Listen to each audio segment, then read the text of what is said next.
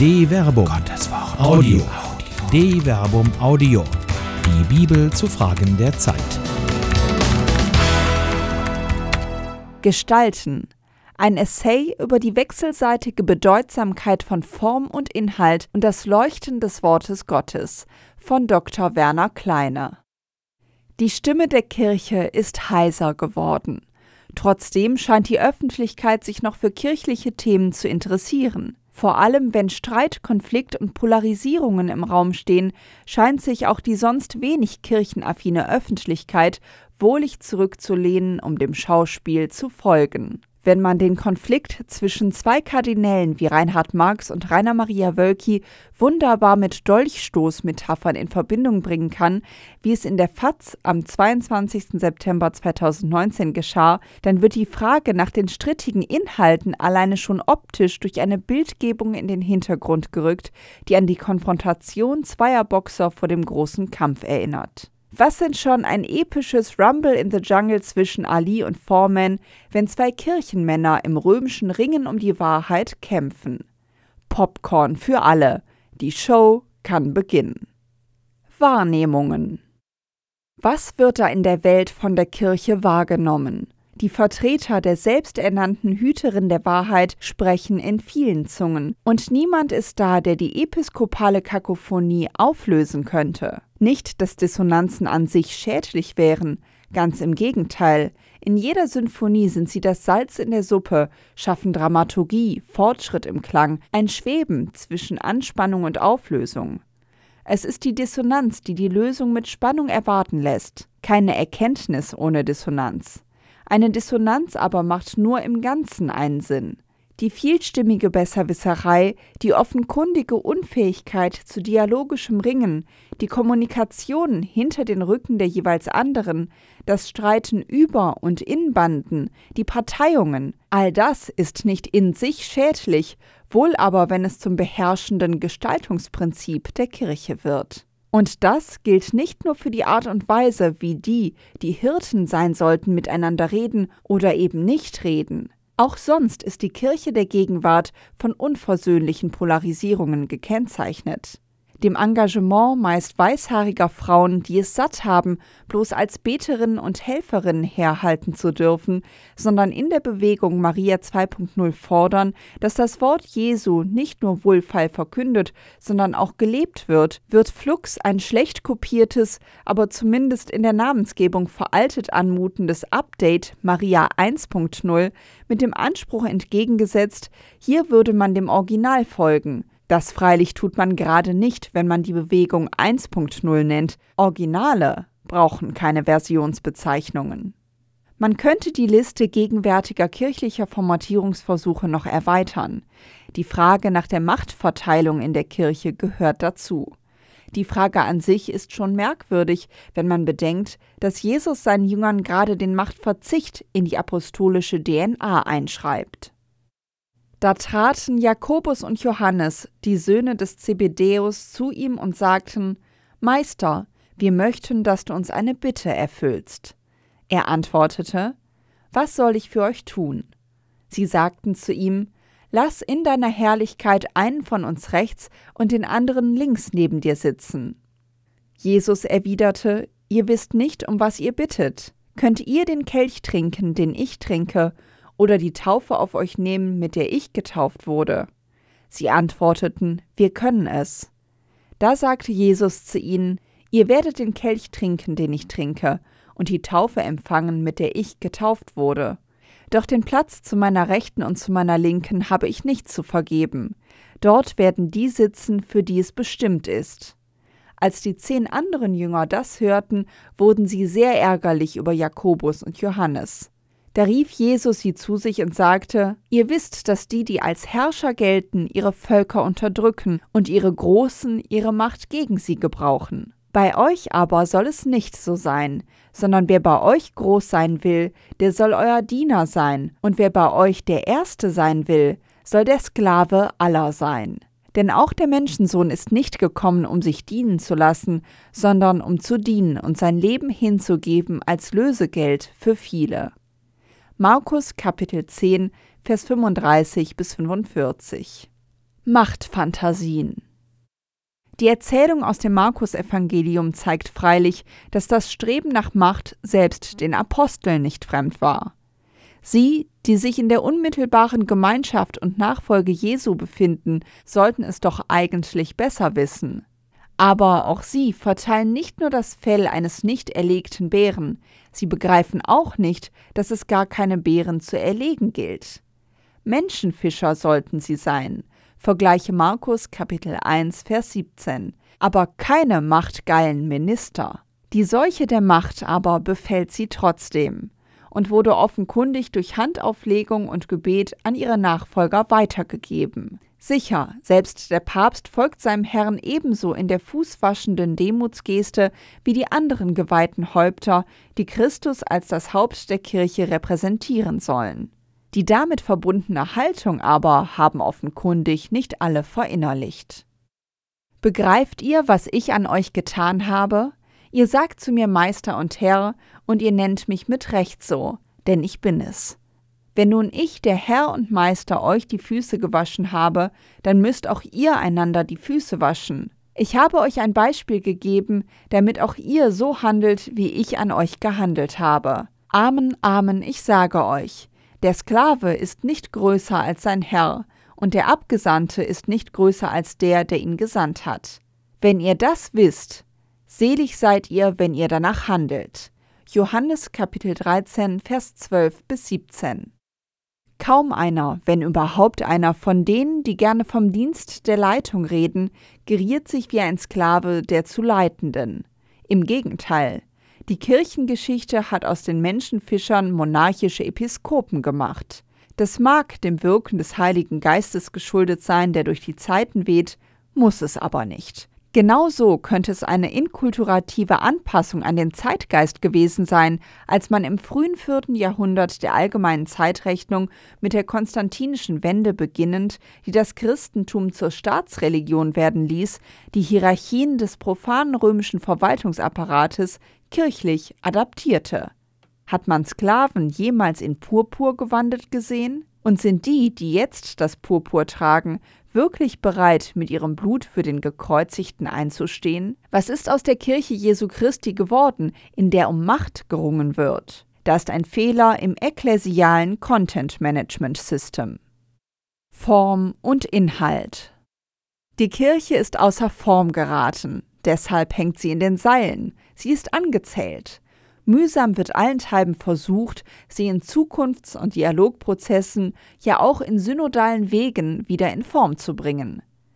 Meist versuchte man es bisher mit etwas strukturellem Doping. Verschlankungskuren sollten die Kirche wieder fit machen, machten sie aber nicht, weil man offenkundig spürte, dass ein wenig Kosmetik ebenso wenig bringt, wie dem Boxer Muskeln auf den Leib zu malen, wird immer wieder propagiert, man müsse auch über die Inhalte reden. Gerne wird dann das versatil verwendbare Adjektiv geistlich, wahlweise auch spirituell verwendet. Das hat etwas Einhauchendes und Beseelendes. Leider wissen viele aber nicht, was unter geistlich genau zu verstehen ist. Irgendetwas Frommes vielleicht oder etwas Biblisches. Eine Rückbesinnung auf die Wurzeln vielleicht, den Herrn, der seine Jünger auffordert, sich wie Sklaven und nicht wie Herren zu benehmen. Aber nein, das würde ja Veränderung bedeuten. Nein, ein geistliches Placebo muss es auch tun. Tut es aber offenkundig nicht. Oder vielleicht doch? Man muss es einfach nur immer und immer wieder sagen, bis das Schale Salz tatsächlich nach nichts mehr schmeckt. Andere versuchen es wiederum mit einer ganz anderen Strategie. Sie versuchen, die in den Seilen hängende Kirche stark zu reden. Marketing ist das Gebot der Stunde. Man kann sich die Kirche halt auch schönreden. Hier und da gründen sich dann tatsächlich innovative Initiativen, deren Nachhaltigkeit man zwar erst in einigen Jahrzehnten überprüfen könnte. Immerhin aber haben sie jetzt Potenzial, ein wenig Lebendigkeit vorzugaukeln. Allein sie entfalten bestenfalls lokale Relevanz und beleben nicht den offenkundig ausgelaugten Leib Christi der Gegenwart. Das freilich mag an einem fundamentalen Denkfehler liegen, der viele pastorale Strategen befällt. Sie wollen Kirche vermarkten, als sei die Kirche selbst die Marke, ein Zweck in sich. Tatsächlich scheint das ein fundamentales Wahrnehmungsproblem auch innerhalb der Kirche zu sein. Egal ob Traditionalisten oder selbsternannte Progressive, sie alle sehen sich nach einer Kirche, die ihren Bedürfnissen passt.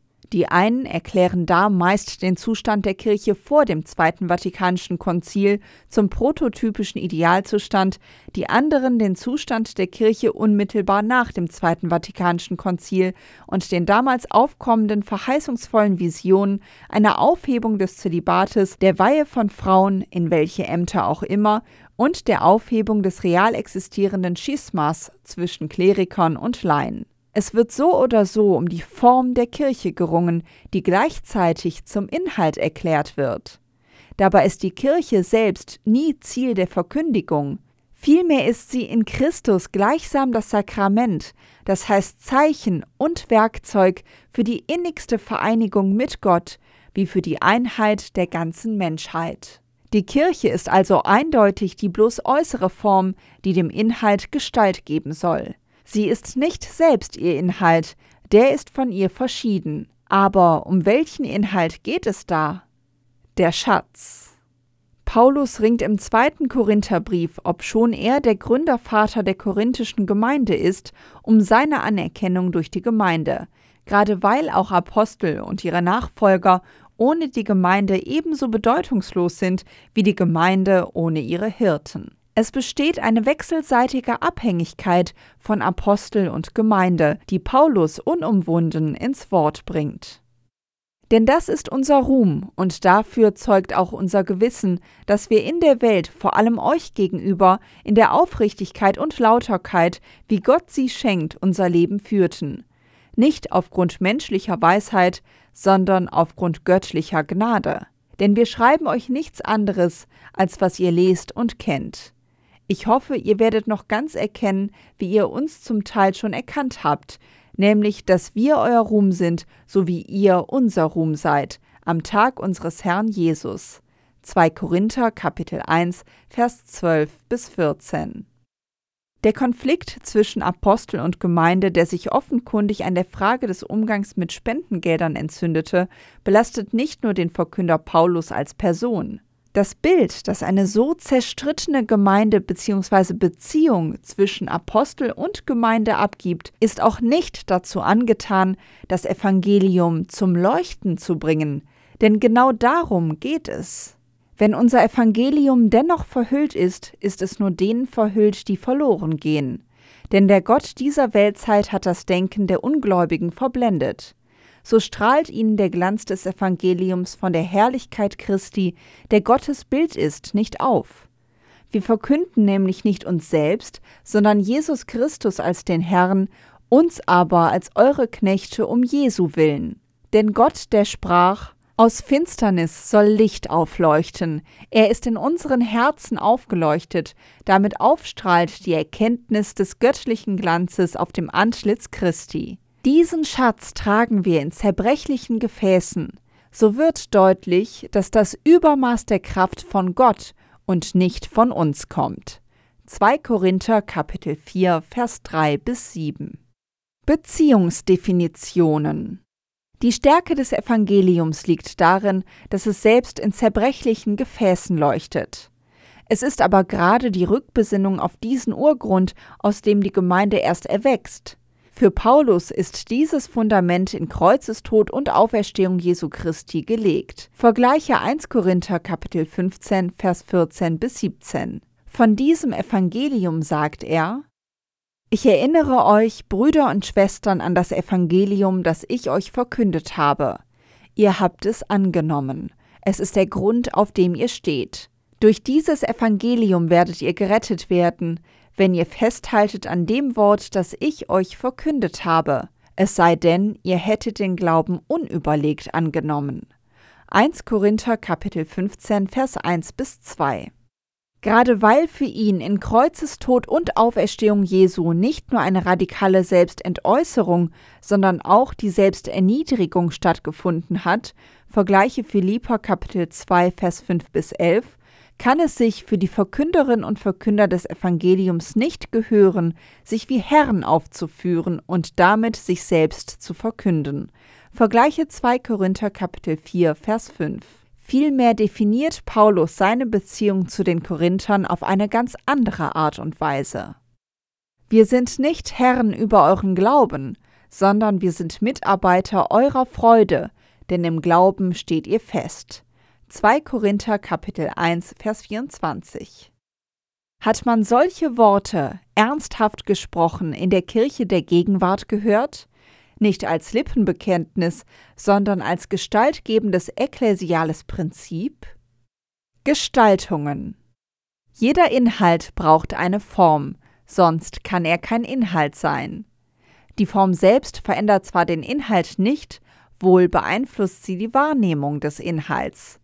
Ob man jemandem ein Buch in Zellophan foliert oder liebevoll als Geschenk verpackt überreicht, ändert nichts am Inhalt des Buches, sagt aber wohl viel über den Zustand der Beziehung zwischen Geber und Nehmer aus. Auch ob der Inhalt in ein reich verziertes Buch gedruckt oder elektronisch auf einem Tablet konsumiert wird, ändert nichts am Inhalt, wohl aber an der Weise und vielleicht auch an der Wertigkeit der Rezeption. Es ist nicht ganz und gar unerheblich, wie etwas informiert, also in Form gebracht wird. Die Form ist das kommunikative Medium, über das ein Inhalt erst rezipiert werden kann. Und das betrifft nicht nur die materielle Darreichung von Inhalten, sondern auch die Art und Weise, wie Inhalte kommuniziert werden. Da kann jede Menge verkehrt laufen. Wer etwa eine traurige Botschaft mit einem Lächeln auf den Lippen überbringt, gilt im besten Fall als zynisch. Wer hingegen lustige Botschaften mit einem traurigen Blick formuliert, ist ein Clown. Wer hingegen mit Mimik und Gestik Ablehnung signalisiert, während die Worte Zustimmung äußern, schafft einen Double Bind oder ist ein Heuchler. In jedem Fall gräbt er dem so angesprochenen eine kommunikative Falle, aus der sich dieser kaum befreien kann. Deshalb ist es Paulus ja so wichtig, den Korinthern gegenüber klarzustellen, denn wir schreiben euch nichts anderes, als was ihr lest und kennt. 2 Korinther Kapitel 1 Vers 13. Und Gott ist treu, er bürgt dafür, dass unser Wort euch gegenüber nicht Ja und Nein zugleich ist. Denn Gottes Sohn Jesus Christus, der euch durch uns verkündet wurde, durch mich, Silvanus und Timotheus, ist nicht als Ja und Nein zugleich gekommen, in ihm ist das Ja verwirklicht denn er ist das Ja zu allem, was Gott verheißen hat. Darum ergeht auch durch ihn das Amen zu Gottes Lobpreis, vermittelt durch uns. Gott aber ist es, der uns mit euch auf Christus hin stärkt und der uns gesalbt hat. Er hat uns auch sein Siegel aufgedrückt und als den ersten Anteil den Geist in unsere Herzen gegeben. 2 Korinther Kapitel 1 Vers 18 bis 22 nur in der Einheit von Apostel und Gemeinde kann das Evangelium wahrhaft in die Welt leuchten. Sicher, es leuchtet auch in zerbrechlichen Gefäßen. Das Licht der Welt erlischt nicht einfach. Wenn es aber hell leuchten und die Welt erhellen soll, dürfen sich die Männer und Frauen in der Kirche nicht wie Armleuchter gebärden, sondern wie Fackelträgerinnen und Träger, die das Licht des Evangeliums in die Welt tragen. Deshalb mutet Paulus im Streit mit der korinthischen Gemeinde sich und der Gemeinde einen eindeutigen Appell zu. Denn die Liebe Christi drängt uns, da wir erkannt haben, einer ist für alle gestorben, also sind alle gestorben. Er ist aber für alle gestorben, damit die Lebenden nicht mehr für sich leben, sondern für den, der für sie starb und auferweckt wurde. Also kennen wir von jetzt an niemanden mehr dem Fleische nach, auch wenn wir früher Jesus Christus dem Fleisch nach gekannt haben. Jetzt kennen wir ihn nicht mehr so. Wenn also jemand in Christus ist, dann ist er eine neue Schöpfung. Das Alte ist vergangen, siehe, Neues ist geworden. Aber das alles kommt von Gott, der uns durch Christus mit sich versöhnt und uns den Dienst der Versöhnung aufgetragen hat. Ja, Gott war es, der in Christus die Welt mit sich versöhnt hat, indem er ihnen ihre Verfehlungen nicht anrechnete und unter uns das Wort von der Versöhnung aufgerichtet hat. Wir sind also Gesandte an Christi Stadt und Gott ist es, der durch uns mahnt. Wir bitten an Christi Stadt, lasst euch mit Gott versöhnen. 2 Korinther Kapitel 5 Vers 14 bis 20 Content Management In diesem Zitat sieht man, wie Paulus Form und Inhalt zusammenführt. Die Botschaft eines Gottes, der in Kreuzestod und Auferstehung Jesu Christi die Welt mit sich versöhnt, kann nur in der Versöhnung selbst zum Ausdruck gebracht werden. Wie will eine zerstrittene Kirche, in der jede und jeder glaubt, die Wahrheit gepachtet zu haben, in der sich alle Seiten als Herrinnen und Herren wähnen, die über den Glauben der jeweils anderen urteilen, die Versöhnung Gottes mit den Menschen glaubhaft verkünden? Das Content-Management der Kirche ist schwer beschädigt. Bugs und Viren haben sich in das System gefräst und bringen es immer wieder zum Absturz. Hier helfen keine kosmetischen Reparaturen mehr. Keine Verschnörkelungen im Frontend vermögen die tiefsitzenden Störungen im Backend zu übertünchen. Die Kirche ist heiser geworden. Es droht der Blackout. Wenn das Licht der Welt von seinen eigenen Trägern nicht erstickt werden soll, ist eine Neuformatierung des Systems notwendig. Format als Jesus in der Fremde Samariens am Jakobusbrunnen einer Samariterin begegnet, fordert er sie unumwunden auf: Gib mir zu trinken. Johannes Kapitel 4, Vers 7. Dass die einfache Bitte einem Skandal gleichkommt, einer kommunikativen Schieflage, wird sofort in der Antwort der Samariterin und der folgenden Erklärung des Evangelisten Johannes deutlich. Wie kannst du als Jude mich, eine Samariterin, um etwas zu trinken bitten? Die Juden verkehren nämlich nicht mit den Samaritern. Johannes Kapitel 4, Vers 9. Hier stehen sich zwei Fronten bipolar gegenüber. Hier könnte das Gespräch zu Ende sein, ist es aber nicht.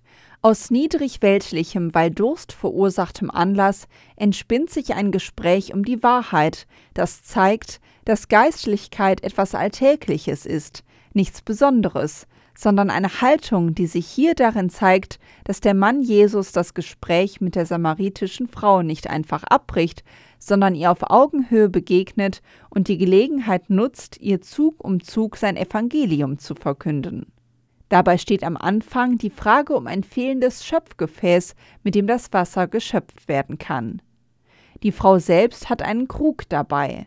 Vergleiche Johannes Kapitel 4, Vers 28, den sie schließlich stehen lässt, denn das irdene Gefäß wäre ohnehin nicht in der Lage gewesen, das Wasser des Lebens zu fassen.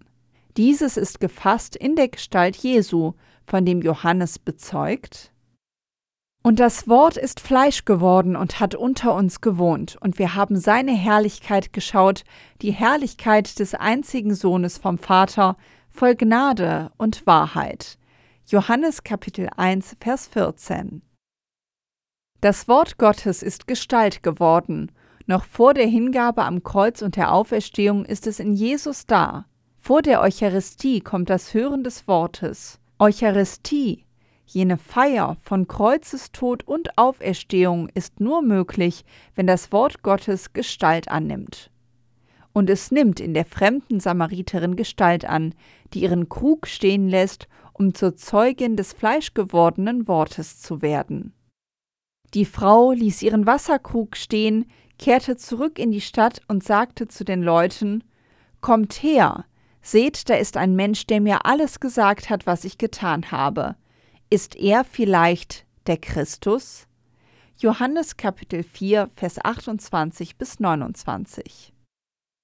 Ach, nehme das Wort Gottes doch auch heute wieder Gestalt in den Verkünderinnen und Verkündern an. Ach, würde die Kirche sich nicht selbst zum Zweck erheben, sondern sich als zerbrechliches Gefäß begreifen, das den einen Schatz beherbergt. Der Erfolg würde auch heute noch wie bei der Samariterin vom Jakobsbrunnen auf dem Fuße folgen.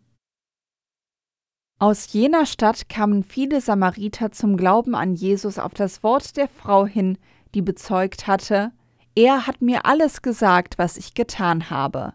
Als die Samariter zu ihm kamen, baten sie ihn, bei ihnen zu bleiben, und er blieb dort zwei Tage. Und noch viel mehr Leute kamen zum Glauben an ihn aufgrund seiner eigenen Worte.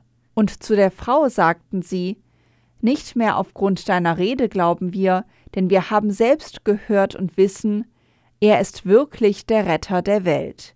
Johannes Kapitel 4, Vers 39 bis 42. Reset. Dass dem nicht so ist, sagt nichts über einen vermeintlichen Glaubensmangel in der Welt aus, sondern über das Unvermögen einer aus der Form geratenen Kirche, die lieber um sich selbst kreist, als ihrer Bestimmung der Verkündigung des Evangeliums zu folgen. Wer soll so einer Kirche, die nach irdischer Art in sich zerstritten um Macht und inneren Einfluss streitet, glauben, dass das Reich Gottes nahe ist? Niemand kann so etwas angesichts dieser kleiner werdenden Schar glauben, die sich immer weniger als heiliger, denn als schäbiger Rest entpuppt. Wenn sich das ändern soll, muss man wohl zurück zu den Wurzeln. Der Appell Jesu, der dort zu hören ist, ist eindeutig. Die Zeit ist erfüllt, das Reich Gottes ist nahe. Kehrt um und glaubt an das Evangelium. Markus Kapitel 1 Vers 15. Unterscheidet deshalb die wichtigen von den unwichtigen Themen. Das wichtigste Thema ist, gebt dem Wort Gottes heute Gestalt. Heute. Was hindert euch daran? Der Zölibat? Dann schafft ihn ab, damit ihr frei für das Wort werdet. Hindert euch die unselige Hierarchie, die mehr zur Last denn zum Segen wird, dann trennt euch vom Klerikalismus und werdet einander wieder zu echten Dienerinnen und Dienern. Ihr aber haltet immer noch an den alten Schläuchen fest und vergesst darüber, dass das Wort Gottes stets neu ist und neue Schläuche benötigt.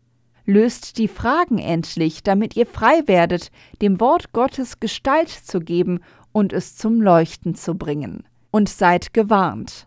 Eine Lösung ist nie da, wenn die Diskussion nicht endet. Das sind jedenfalls nicht die Worte des ewigen Lebens, auf die die Welt wartet. Die Zeit ist längst erfüllt. Worauf wartet ihr noch? Bekehrt euch, lasst euch mit Gott versöhnen. Seht ihr das nahe Reich Gottes immer noch nicht? Eine Produktion der Medienwerkstatt des katholischen Bildungswerks Wuppertal Solingen-Remscheid. Autor Dr. Werner Kleine. Sprecherin Jana Turek.